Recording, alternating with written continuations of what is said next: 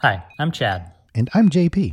This month, we sat down with John Snavely, a principal design manager of Xbox. One Sunday morning, we sat down to talk with John at the Vestibule, a semi public microcultural center in the first floor of his family's home in the Ballard neighborhood of Seattle, Washington. John talked about his journey as a series of failures, managing teams in what he calls no praise zones, and the ethical tensions designers face today. Enjoy. This is Design School.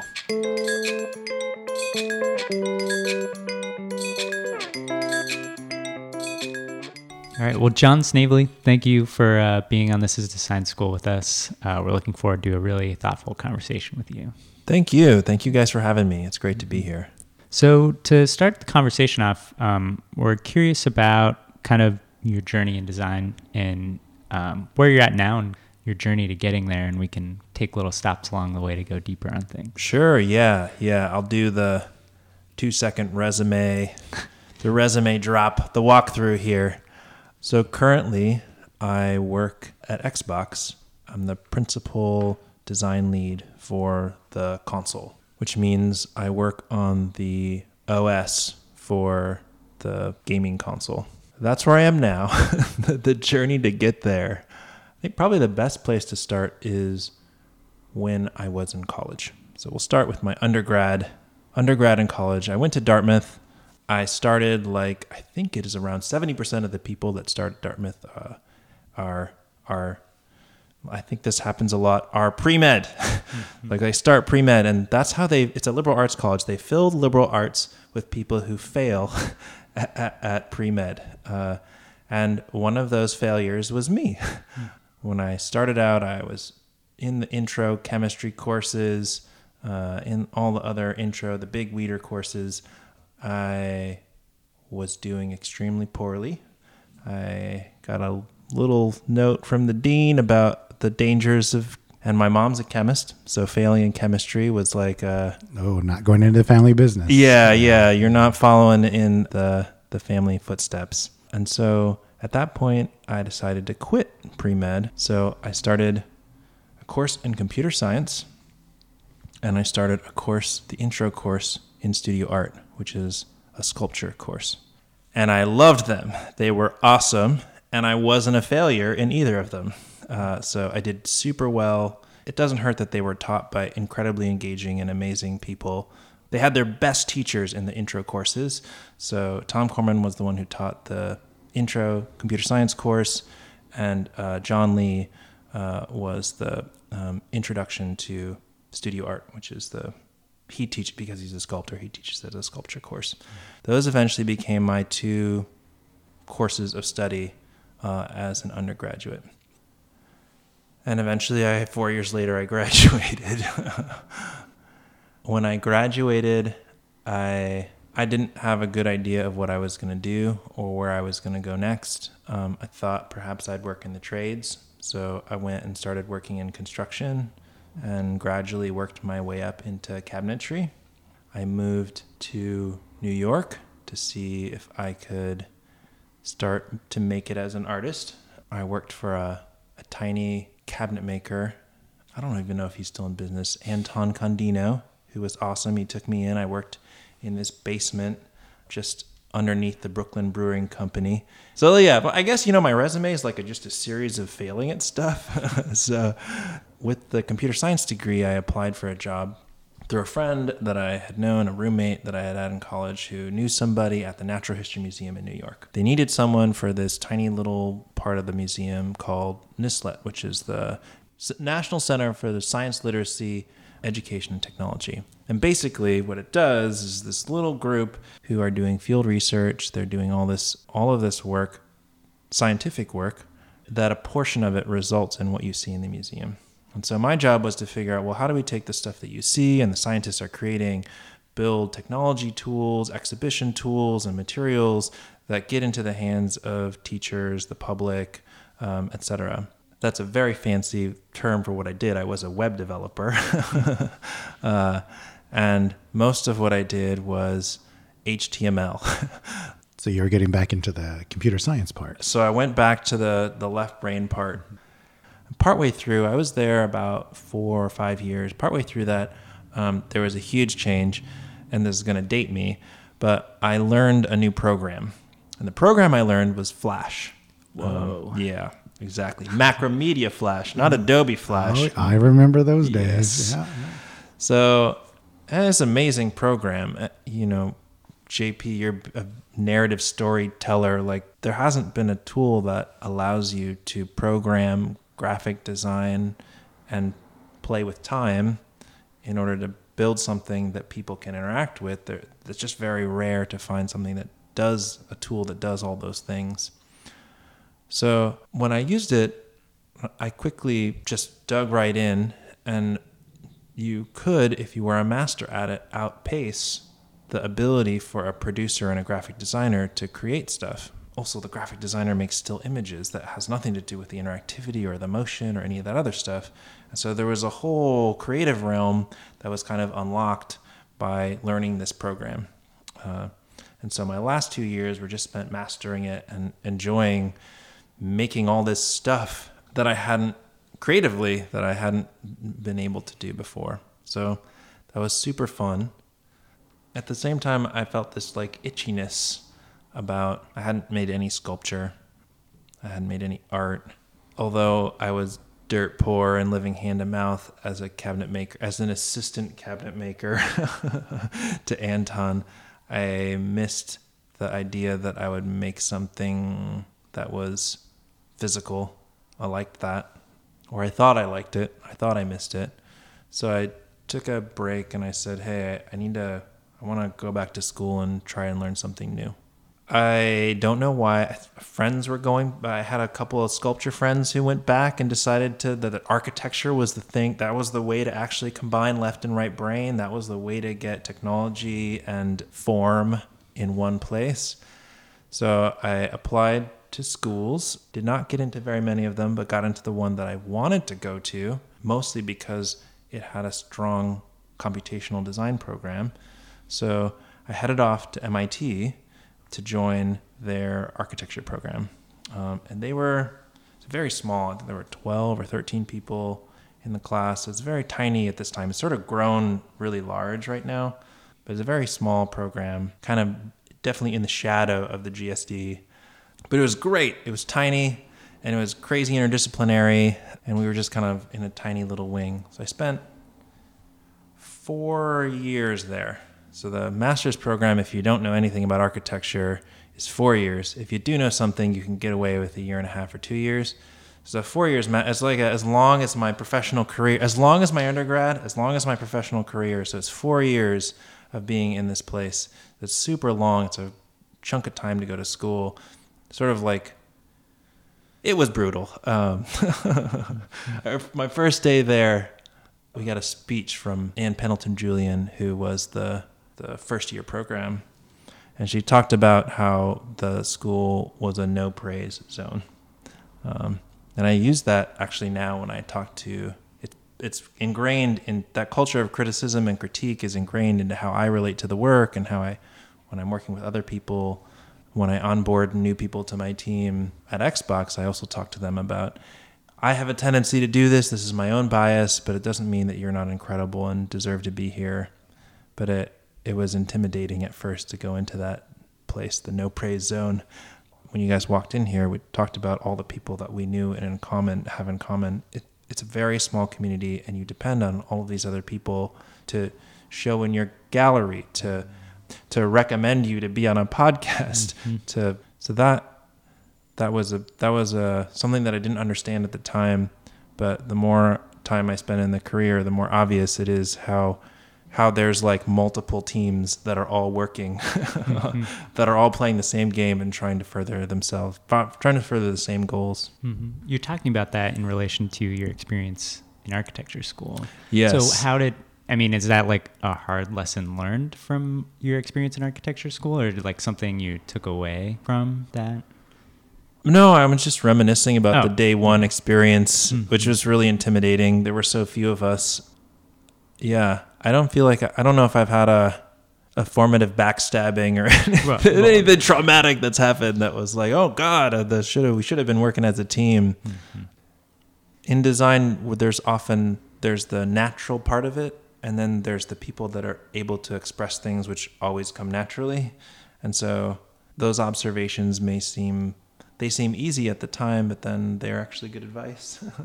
mm-hmm. That's I, part of what I like about the, your guys' podcast. I read through the notes and listened. It's like, oh yeah, you should pay attention to your family. Oh yeah, um, we do we do value people, all different types of people, and opening ourselves up to different cultures. Um, and as a byline, you're like, well, duh. But as a lived experience, you're like, yes. so it becomes something that's way deeper. Yeah, those four years were formative and huge, um, much more so than the, the my undergraduate time, where I kind of had a few things, but I didn't actually figure out what I was doing. I had some tools and some things I was in. I had some things that I did not fail at, and so those years were formative. I worked as a computational consultant for um, some professors that were there, and then I worked for a tiny interaction design slash art installation boutique design firm mm-hmm. um, in Cambridge while I was there. I did that all throughout school, and I was also a pretty terrible student while I was at MIT. I was not a good, just maybe this attitude is good, maybe it's a bad attitude, but my attitude was always to try and challenge the assignment. I think I crossed over the line into just being a jerk about it, but I don't know. Sometimes it's helpful to question assumptions. Sometimes you're going off on a path where you're not going to learn what you need to learn. so, in hindsight, what would you have done differently and why? There, there were a few moments in which I think I could have been more self conscious about and deliberate about the questioning. Mm-hmm. Did it get me to a spot that was better than following the assignment, or did it just get me to a spot where I could be a punk about it and kind of pretend like I was rejecting it? Was it because you were curious to expand on the project, or it was, as you had said, the you didn't like being told what to do? It's funny. The places that I think I was most a jerk are to my advisor and the person that one of the people that was my mentor throughout the experience. Meejin Yoon was my advisor. She taught me as my mentor was a lot of it was based on the found, foundation of you have to work X number of hours for it to be good. Period. That's just the way it is. I really didn't like that. It does not the amount of work, the equation of amount of work leading to something that's good. It's like, wait, aren't there exceptions to that rule? Does that really, um, is that really the case? And I think while technically I was correct in that assumption, I was missing the lesson. And the lesson was you got to work fucking hard to make it in this business. Mm-hmm. And you got to work harder than anybody else in order to find things. Like it, get used to it. Um, uh, which also I didn't like. As part of the architecture discipline is all about just being brutal. Mm-hmm. Um, so that was me also just feeling struggling with architecture.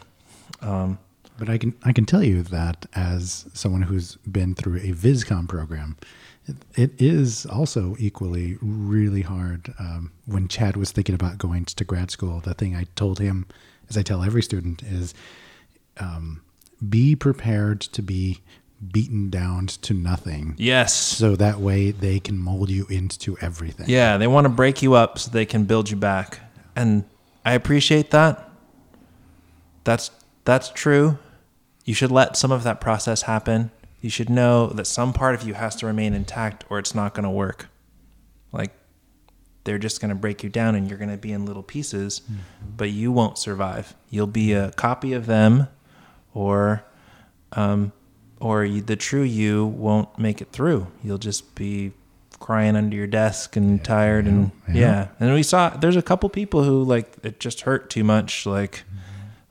so it is yes, probably anyone who's in the program, anyone who's listening who's in a program like that where they're like, I think this is not the profession for you, or are you sure you want to be in X school? Have you tried blah? Like, those are all the little stabs that they give you to test your mettle, and they hurt. They hurt a lot. uh, they are not easy to walk away from. So, yeah. So after grad school, Yeah. is this where you moved to the Pacific Northwest? I did. I did. So after grad school, I moved to I moved to Seattle. I got a job working at in Microsoft Office. So yes, worked for uh, the envisioning lab for envisioning team for four years. Worked on hardware, software prototypes, the physical space, a video. Mean, we were partly a marketing team, partially an innovation team. We were attempting to be a product team, but it was very difficult uh, to have that happen.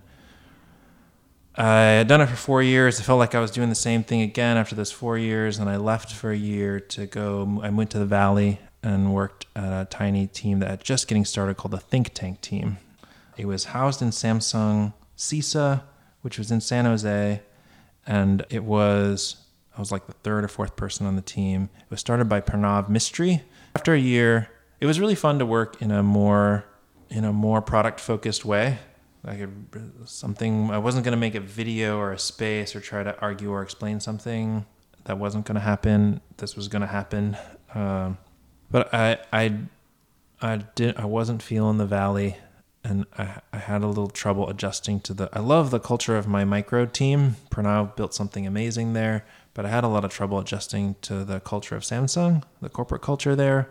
So I decided to just hit the reset button, come back to Seattle. We missed the Northwest. My wife and my kids were all, hey, can we just go back to where we were?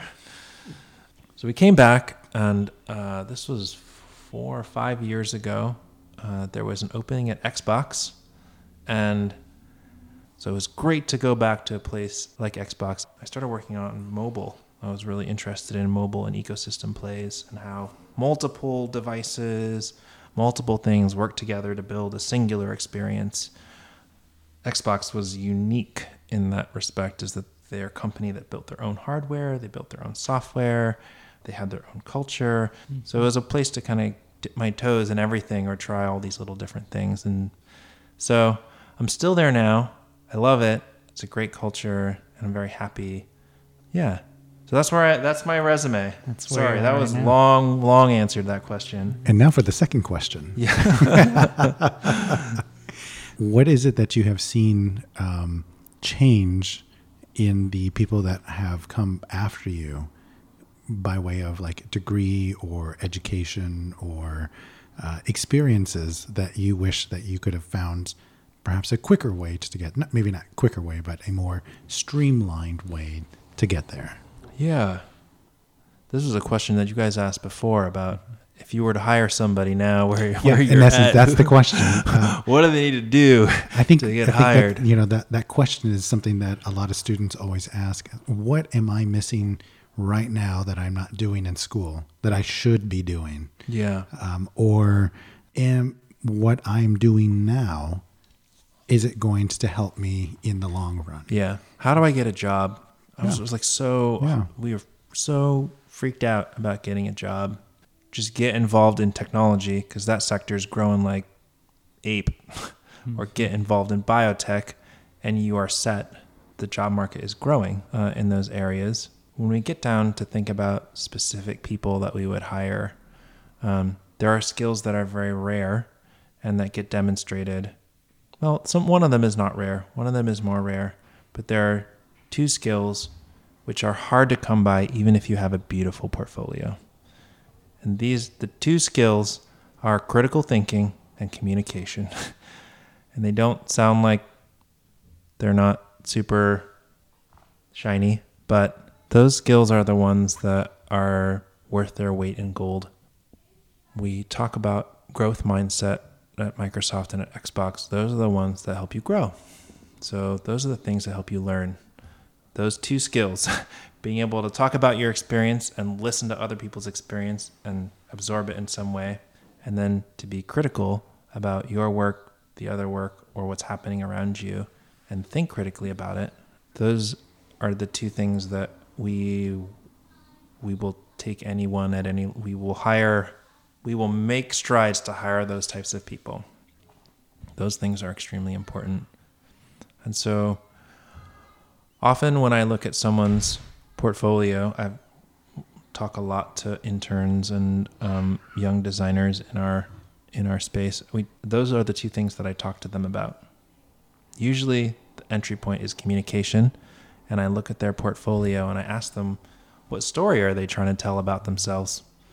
And they didn't know that they were supposed to tell a story. They thought they were supposed to show their work, and they're not the same thing. And this is going to take me back to grad school. One of the things I resented. Here's one of the things I resented, but at the same time, it was so healthy. So in grad school, big part of the work was arguing for the work. You had to be able to defend it. The culture of argument was I struggled with so hard because people who were able to intuitively make beautiful work would struggle in our program. Is that is that the way the discourse works? Is that the way we talk about design? Um, is that the way we communicate it? And is that the right way to nurture someone who maybe English is their second language, which it was for this guy? Um, maybe he actually just comes in with more raw talent than anybody in this program, uh, which was the case again for this guy. And it was just surpri- it was like stunning and surprising to me. I was I was that was one of the moments where I was just so frustrated with the the way the school and everything felt in that program. It still resonates with me today and it's still incredibly important. The primary job of a designer is to communicate something and being able to talk about your work or the work or any work is the way you build teams and make other people around you better. It's the way you grow and learn. So having skill in that area is good. I do have a bullshit alarm. Like, you don't want the, you know, those people who come in and they're like, that is terrible work. You're talking a lot of words. They're really long. They're mono, you know, they're multisyllabic. I appreciate that. uh, but that is not good work. And so we want to be sensitive to the designer bullshit, but at the same time, we want to be able to communicate honestly and openly about what we're trying to do, what we're, what our goals are, and why we did things, uh, and whether or not we could have done them better or differently. And that's super hard. And we give young designers the hardest task, like, oh, don't crit any work or don't try to communicate any work. Communicate your work. that's like the hardest thing. Mm-hmm. Even in the work itself, the story hasn't been fully, has not gestated fully. So often I'll ask them just to like, hey, let's just talk about what you think your favorite website or whatever. Your show me the the last five apps that you used on your phone. Let's talk about the stories that are happening there, or something else that you did. So yeah, storytelling, communication, those are huge, and the critical thinking, that's a tough one too. Yeah, because that's the like. Maybe you guys feel like this too. Design culture has a very we go to black and white really quickly. That sucks it's awesome. Mm-hmm. There's only two variables. There's no like middle ground for being a very gray kind of discipline. Yeah, yeah. Make it very black and white. Like, oh, when it comes to design, everything's moderate, but when it comes to viewing the work, I got an opinion, mm-hmm. and it, there's only two of them. I, I have two cards. I can just whip out one or the other. That gets in our own way sometimes, and being able to like tease it apart. Like, okay, this is your project now. So on my own teams, we exchange files. I'm like, okay, is this the right problem? First of all, is this the right problem? Yeah, you know problem setting, but is this the right problem? Okay, how would you solve it? Well, how would you solve it? Okay, you did solve it over here. Can someone take that file and turn it into something else? And so, this ability to take any work, treat it like it's not black or white, it's just in the gray area right now, and your job is to push it into um, something which is everyone looks at and says this is good. that that's a that's a tall task, but it it's good. It's yeah. So that that skill is rare, and they, it goes hand in hand with communication. I see some people able to critically think with their they hand storm their way to uh, more powerful things. Those are those would be the two. That was question number two. I'm doing terribly here. We're never going to get through this interview. I think I had read somewhere that you have a patent or that you were part of a patent with Samsung and an article that you were identified as like a futurist in, yes. in the way that you design. Yes. How do you see the future of design moving forward? oh Lord. JP, I thought we were supposed to ask short questions. yeah, just yes or no. Just yeah. Go for it. The answer is yes. It's awesome or it sucks. It's one of those two. So, futurist was a way of saying I don't work on shipping product. And I've since changed that. My last four years has been to flip the equation and say I work on things that people use, not on rethinking the way people could use things, which I think they're both incredibly valuable, but that is the difference. That's where I came from. The future of design. Things I could say about the future of design are the things we already know in a way. Like it's very, very interdisciplinary. That's just happening, period. It is being turned inside out by technology. I think it's still we don't treat it this way, but design is the should be a foundational like it's like learning English. It's like the basics of learning a language, the language of the things that are around us. So I'd love to see it enter school curricula extremely early. Like we have art classes and I love art classes, but I'd love to see design classes be taught in elementary in the earliest ages just because we're in we're a virus invading the humans are a virus invading the planet. We don't live in the natural world anymore. We live primarily in the built world and we don't give ourselves any educational understanding of how that world came to be or why like critically thinking about that uh, Eames chair over there and the molded styrofoam that's in it is that the right thing or the wrong thing there's a history to that to their production methods which were all about saving the environment. So yeah the future is interdisciplinary tightly interwoven with the trajectory of technology and foundational experience it's part of the foundational human experience now. Like you can't avoid it. At some point we would be like well yes people are already live this way. At this point i am watching youtube videos of a person who is emulating primitive human experiences and making a living at doing that it's like a totally different experience uh, yeah Yeah. Well, I think that's, I mean, that's an interesting concept you're talking about in kind of an argument of including design earlier on in education than I've heard, like a different one that I've heard before. I've, I've heard others.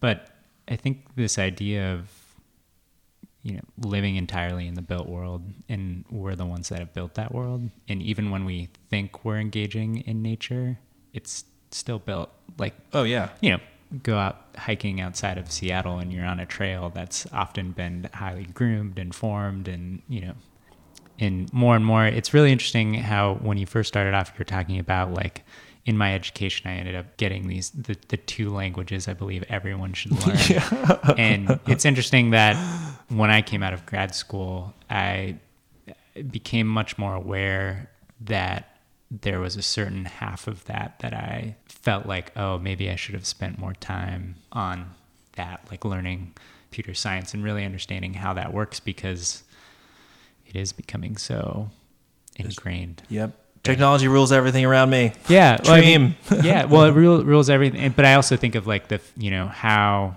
how much that's tied to classism in the future and kind of Oh, like yeah. the future of literacy and all, and you know the the societal impacts of that knowledge. Um, yeah yeah I don't know.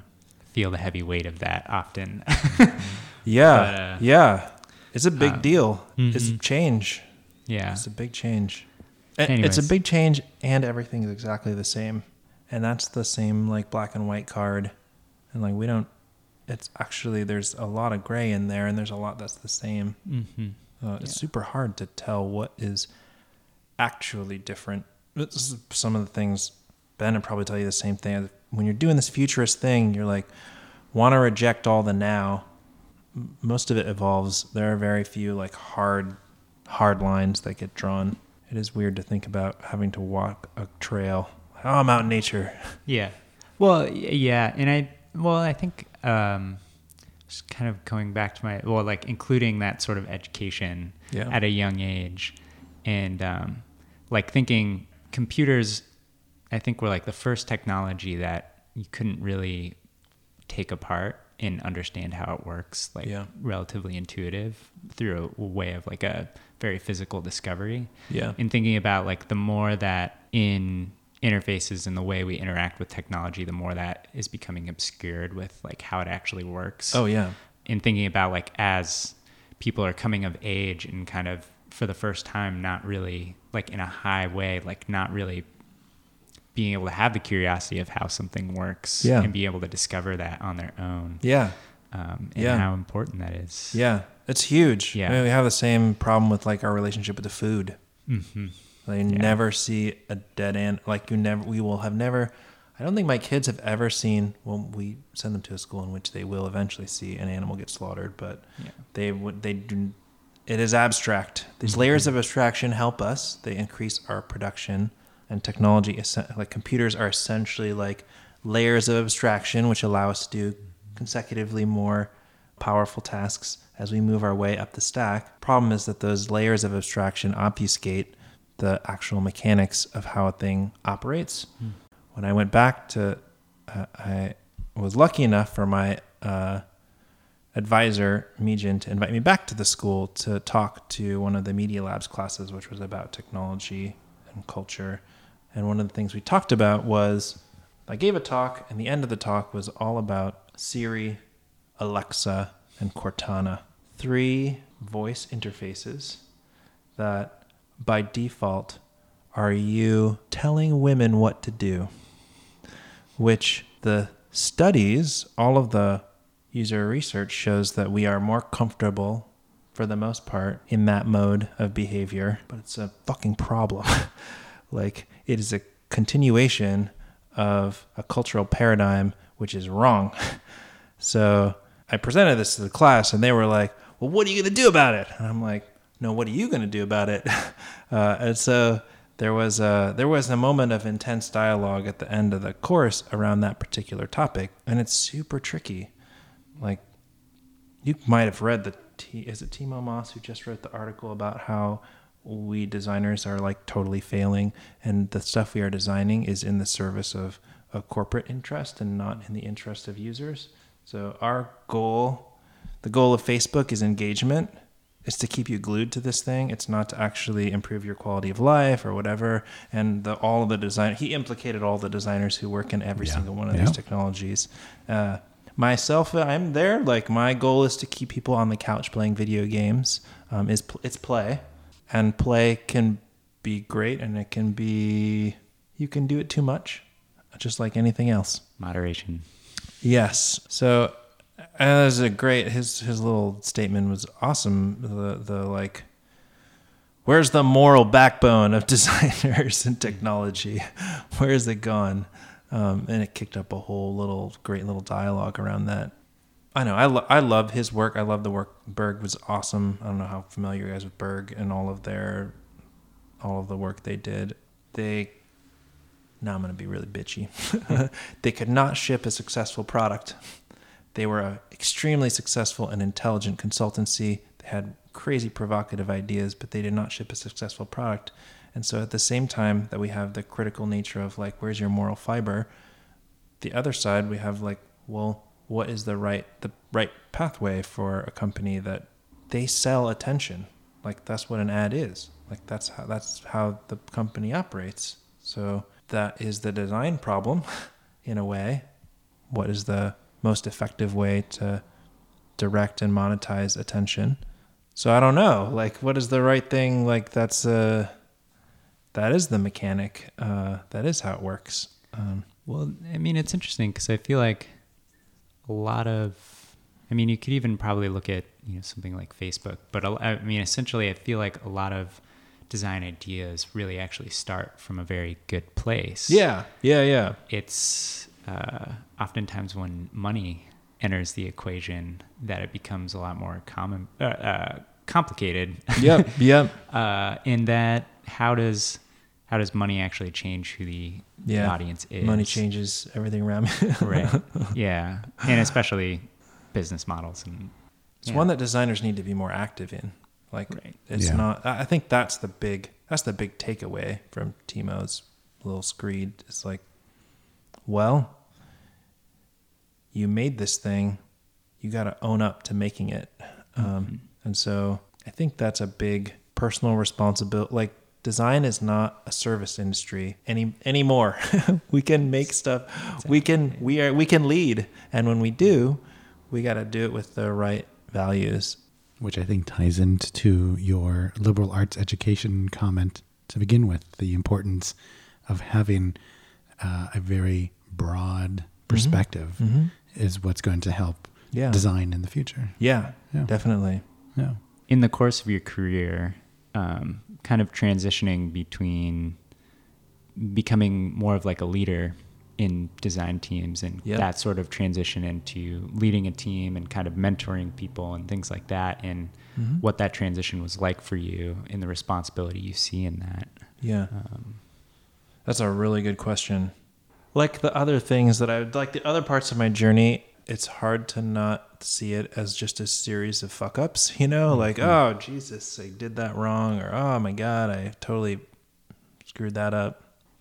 The first things that I felt when I started making the transition was the first thing that I felt was the ability I was losing the time that I was spending making work. So I was losing skills.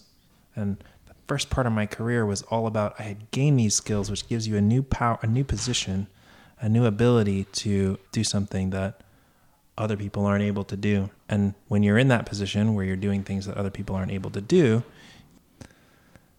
yeah, I guess managing people or mentoring people is not the same as being their parent, but there are some similarities in how do how do you help someone else grow? How do you help them learn? So yeah, my first thought was completely self-involved was about all the work I was missing out on doing. Instead of thinking about the people that were trying to grow and learn around me. And the other part I realized is I'm a designer that has a hard time letting go. And so figuring out how to do that in a way, in the right ways. Um, when do you tell that person to talk to that person? Or when do you say something? When do you say something that is a little mean? and when do you say something that's really nice?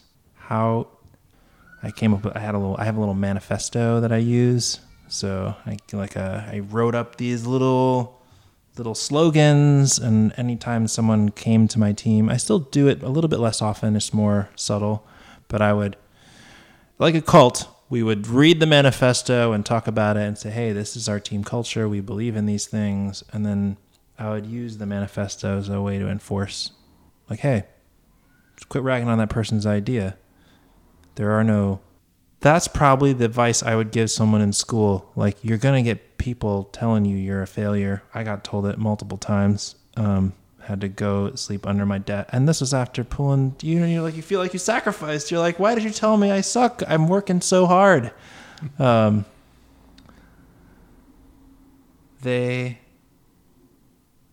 they might not be entirely wrong but that doesn't mean you don't have something of value to offer. And design is way bigger than that. Is way bigger than the class you're in or even the profession you think you're working towards. Um, there's a ton of room for you to be, um, to find your own way. Uh, also, that go. no, I think that's great. Well, thank you very much for your conversation guys. today. Yeah, we really appreciate it. Yeah, appreciate it. I love being here.